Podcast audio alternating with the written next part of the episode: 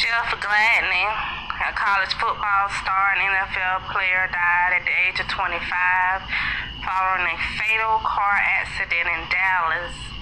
Um, Jeff was drafted back here in March of this year uh, for the Cardinals. Um, we want to send our condolences to his family and friends.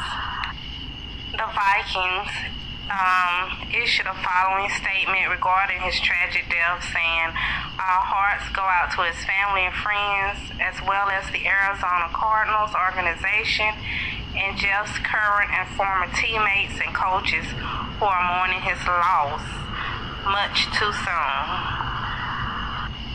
Sad, really sad. Rapper Gucci Mane's artist Rallo has been sentenced to eight years in federal prison uh, in the trafficking marijuana case that he had.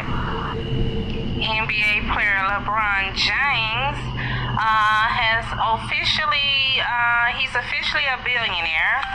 The thirty-seven-year-old four-time champ reached the milestone after making a whopping one hundred twenty-one point two million dollars in two thousand twenty-one. According to Forbes, joining Michael Jordan and Kobe Bryant as the only other hoopers to rake in that kind of coin. Read more about it on eight fifty Podcast on Facebook. Comedian Monique and comedian D L Hughley uh, has had words and throwing shots at each other regarding a headliner of the show. Um... You can read more about that on eight fifty Podcast. Now, she called D L Hughley a bitch and said that he said that he would not perform if he uh, was not the headliner and if she remained the headliner. This turned into a...